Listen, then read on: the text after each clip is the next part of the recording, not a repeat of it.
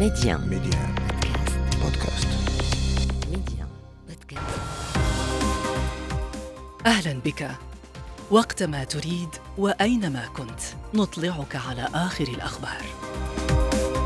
محتوى إخباري يومي سريع دقيق ومختلف. كل ما يهمك في العالم بنقرة منك. أنا إبراهيم الغربي وهذا أخبار كاست على ميديا بودكاست. مرحبا.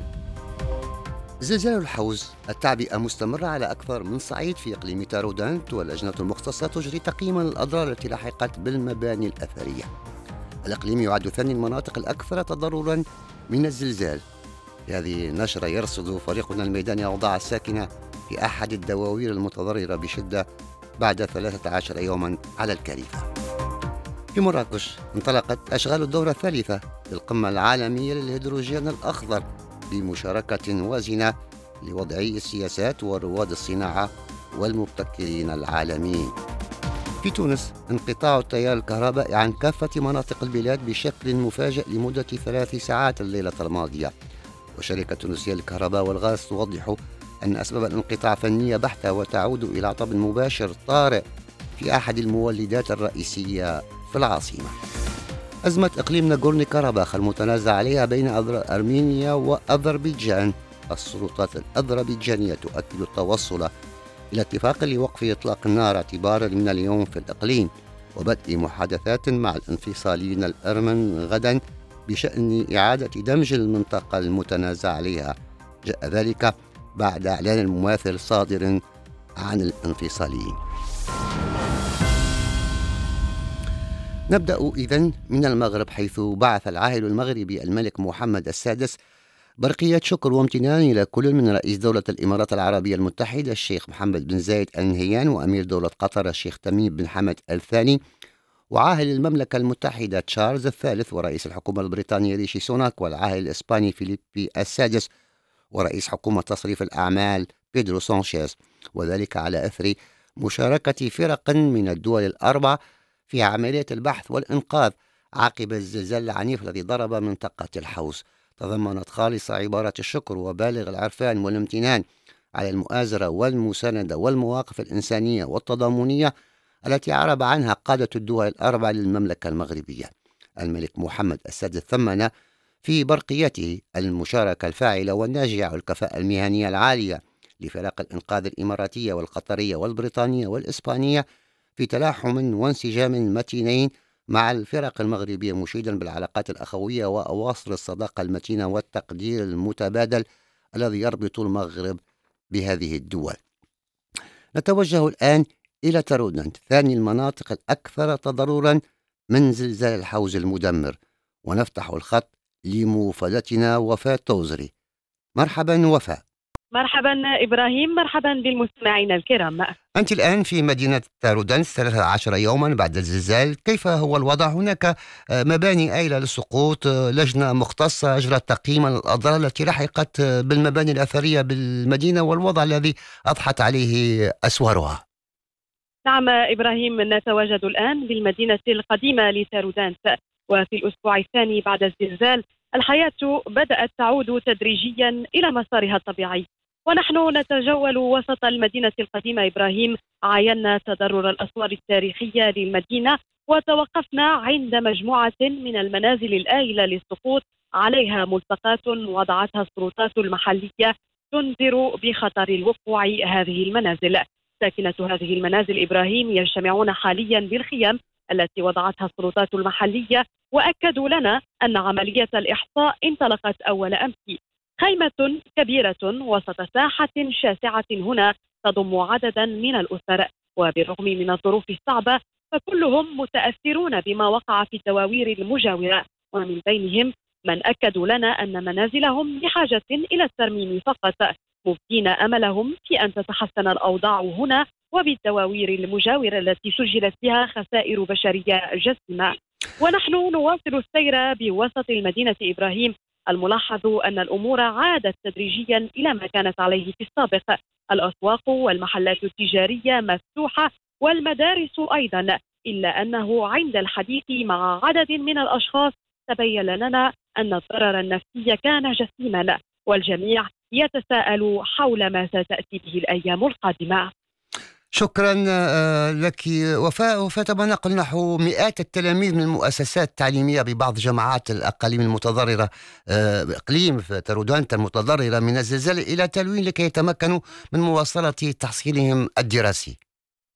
نعم إبراهيم عدد من التلاميذ من تارودانت والأقاليم المجاورة عادوا إلى المدارس وهناك أيضا مدارس أو أقسام ميدانية تم وضعها من طرف بعض بعض الجمعيات المحلية بتعاون مع السلطات وكذلك مع وزارة التربية الوطنية لكي لا يهدر الزمن المدرسي إبراهيم. وهناك عدد من الأوراش المهمة التي تقوم بها وزارة التربية الوطنية بالتعاون مع السلطات المحلية وجمعيات المجتمع المدني حتى يعود هؤلاء التلاميذ إلى أقسامهم وحتى لا يهدروا زمنهم المدرسي إبراهيم. إقليم تارودونت الذي يعد ثاني المناطق الأكثر تضررا من الزلزال يضم عدة جماعات وقرى. رغم إرسال المساعدات إليها إلا أنها تظل تعاني من مخلفات هذه الكارثة الطبيعية. نتابع هذا الروبورتاج الذي أنجزتيه وفاء في دوار غروفيلا كما كتشوفوا الناس راه كيعيشوا داخل القاطن بالامتعة ديالهم. شي حاجة ديالهم راه ما كايناش. جل ساكنة دوار إيغروفيلا يبيتون في الخيام بعدما تهدمت مساكنهم. حكايات جد مؤثرة تشهد عليها هذه الأنقاض. هادو اللي مضرور مية في المية في الأرواح. مات الحسين وبنت سمية وعبد الله والزوجة ديالو زينب. 22 عام و25 عام و18 عام. ماتوا. ماتوا في مرة وخويا مات حتى هو. في هاد الدوار بوحدو مات مات 10 وتجردوا كاملين. عطاونا المحسنين الخيام وعطاونا الماكلة. ساكنة الدوار وبالرغم مما يعيشونه من ألم لم تفارقهم شيم القناعة والأمل. حميد أحد ساكنة الدواوير المتضررة يؤكد لنا توصلهم بما يكفي من المواد الغذائية. هي بالنسبة للمساعدات راه تقريبا بالنسبة للمواد الغذائية راه متوفرة متوفرة يعني في حدود ما يقارب واحد الشهرين ولا شهر ونص ديال المواد الغذائية. بالنسبة لخاصة الناس هادو دوار إيكروفلا وجماعة جماعة تلك جنود ونقولوا حتى في الجماعات المجاورة الناس باقي خاصهم القياطن وخاصهم الأفريشة ولي باليت والسير وبحسب شهادات الساكنة فالمؤونة متوفرة هنا لكن الحاجة إلى المزيد من الخيام لا زالت قائمة على أن يتم إيجاد حل نهائي لما خلفته الفاجعة من أضرار بشرية ومادية جسيمة. وفاء التوزري إيجروفلا لميدي شكرا لمفادتنا وفاء التزري وفريق العمل الميداني الذي يضم بيير بودياس وخالد بولهبوب ومحمد سعيد الرواس. في مراكش انطلقت أمس أشغال الدورة الثالثة للقمة العالمية للهيدروجين الأخضر وتطبيقاته بمشاركة وازنة لواضعي السياسات ورواد الصناعة وخبراء الأبحاث والمبتكرين العالميين. وتكتسي هذه الدورة المنعقدة على مدى يومين تحت رعاية العاهل المغربي الملك محمد السادس أهمية خاصة لكونها تنعقد في سياق أزمة طاقة عالمية فقمتها التوترات الدولية والتحولات السياسية المتسارعة وانعقدت القمة في موعدها رغم كارثة زلزال الحوز المدمر في مؤشر يؤكد على قدرات ومؤهلات مراكش على استضافة كبريات التظاهرات رغم كل الظروف. محمد بن عبو. أزيد من ألف مشارك يمثلون صناع القرار السياسي والاقتصادي وخبراء مؤسسات للبحث العلمي ناقشوا بمدينة مراكش التحديات والفرص التي يفتحها العهد الجديد للطاقة النظيفة القائمة على الهيدروجين الأخضر. استضافة المغرب لهذا الحدث يترجم اكتساب المملكة لخبرة كبيرة في مجال الطاقة المتجددة حسب ما صرحت به وزيرة الانتقال الطاقي والتنمية المستدامة ليلى بن علي. مجموعين باش نتكلموا على التكنولوجيا نتكلموا على الانتقال الطاقي والتنميه المستدامه وطبعا آه، بعض الأشياء اللي غادي نطرقوا لها في هذا الندوة وهذا الاجتماع الدولي هو أن المغرب عنده واحد المكانة واحد المؤهلات جد مهمة في ميدان الهيدروجين الأخضر عنده مؤهلات آه، جد مهمة فيما يخص تطوير الطاقات المتجددة. الفاعلون الاقتصاديون والخبراء شددوا خلال هذه الدورة على وضع خطة عمل طموحة في مجال الانتقال الطاقي في ظل وجود بيئة مواتية للمستثمرين. شكيب العلج رئيس الاتحاد العام لمقاولات المغرب. خاصنا la décarbonation ديال l'industrie ديالنا حنايا. وال hydrogène vert هو حل مناسب. ودابا آه، البلاد ديالنا الحمد لله عندها إمكانيات وعندها آه، تأهيلات مهمة. على هامش هذه الدورة تم التوقيع على عدة اتفاقيات تهدف لتشجيع الابتكار وتعزيز التكوين في مجال الهيدروجين الأخضر بغية تحقيق التنمية المستدامة. سمير رشيدي المدير العام لمعهد البحث في الطاقة الشمسية والطاقات الجديدة. يعني شفتوا توقيع ديال آه، معاهدة مع جهة قلميم مواد مع رئيس جهة قلميم مواد الهدف هو أننا نوطنوا الكفاءات. يأتي تنظيم الدورة الثالثة للقمة العالمية للهيدروجين الأخضر وتطبيقاته بعد النجاح الذي حققته الدورة الثانية. دورة راهن من خلالها المشاركون على تعزيز حوار إقليمي ودولي حول النجاعة الطاقية للهيدروجين الأخضر وتطبيقاته. وجهتنا الموالية تونس حيث انقطع التيار الكهربائي عن كافة مناطق البلاد بشكل مفاجئ لنحو ثلاث ساعات الليلة الماضية بسبب عطل لحق بأحد المولدات بالعاصمة وبدأت عودة الكهرباء تدريجيا اعتبارا من الرابعة فجرا بالتوقيت المحلي في عدة أحياء بتونس العاصمة. وقال مدير التعاون والاتصال بالشركة التونسية للكهرباء والغاز ستاغ تم منذ حين إرجاع كامل المنظومة الكهربائية لسلف نشاطها وهي الآن تؤدي وظيفتها المعتادة. وأوضح أن أسباب الانقطاع فنية بحتة نافيا وجود أي انفجارات متعلقة بهذا الشأن. وكانت وزارة الداخلية أعلنت في بلاغ لها صباح اليوم أن معظم مناطق البلاد شهدت حوالي الساعة الواحدة والنصف فجرا انقطاعا في الكهرباء وأفادت أن الوضع الأمني مستقر وأن وحداتها الأمنية تواصل المحافظة على الأمن العام والسهر على حماية المواطنين والممتلكات العمومية والخاصة كما أشارت إلى أن الوزير توجه إلى المجمع الكهربائي برادس للوقوف على أسباب هذا العطب التعليق معنا من تونس العاصمة المحلل الاقتصادي بسام النيفر انقطاع فجئي للكهرباء شمل كامل تراب الجمهورية. في محطة رادس محطة رادس هي المحطة الرئيسية لإنتاج الكهرباء والتي توزع بدورها على محطات أخرى أقل حجما وطاقة داخل الجمهورية ليتم توزيعه بطبيعة الحال على المستهلكين. في الحقيقة ليست هذه المرة الأولى التي تشهد فيها تونس انقطاع.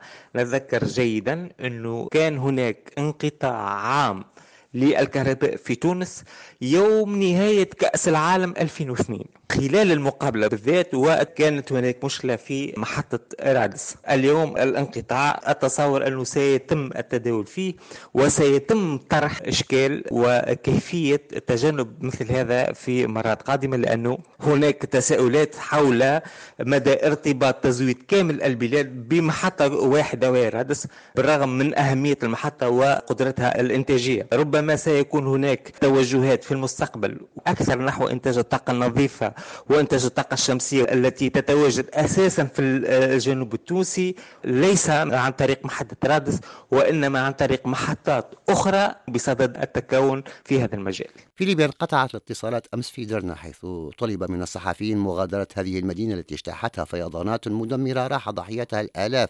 غدت تحركات احتجاجية لسكانها للمطالبة بمحاسبة السلطات. وكان مئات من السكان تجمعوا الاثنين أمام المسجد الكبير في المدينة ورفعوا شعارات مناهضة لسلطات الشرق التي يجسدها البرلمان ورئيسه أجيل صالح. السلطات الأذربيجانية أكدت صباح اليوم التوصل إلى اتفاق لوقف إطلاق النار اعتبارا من اليوم في إقليم ناغورني كاراباخ وبدء محادثات مع الانفصاليين الأرمن غدا الخميس بشأن إعادة دمج المنطقة المتنازع عليها مع إرمينيا. وذلك عقب إعلان مماثل صدر عن الانفصاليين وبعد أقل من 24 ساعة على بدء عملية عسكرية أذربيجانية واسعة النطاق في الجيب الانفصالي. وكان الرئيس الأذربيجاني إلهام علييف أكد خلال مكالمات هاتفية مع وزير الخارجية الأمريكي أنطونيو بلينكن أن هذه العملية العسكرية ستتوقف في حال تسليم الانفصاليين الأرمن أسلحتهم. للتعليق معنا من العاصمة الأذربيجانية باكو دكتور جيحون. مامادوف المحلل السياسي. أعلنت آه، أرمينيا وأيضا الأرمن الساكنين آه، في قرباخ أنهم وضعوا الأسلحة وهم جاهزون للمفاوضات. الآن هم قرروا أننا نحن جاهزون للمفاوضات ونحن نعمل أن في هذه المرة سنحصل على السلم في المنطقة الذي نحن نريدها مدة طويلة وهذا يتعلق بأرمينيا أكثر. إذا هم بدأوا بحرب جديدة طبعا تستمر هذه العمليات.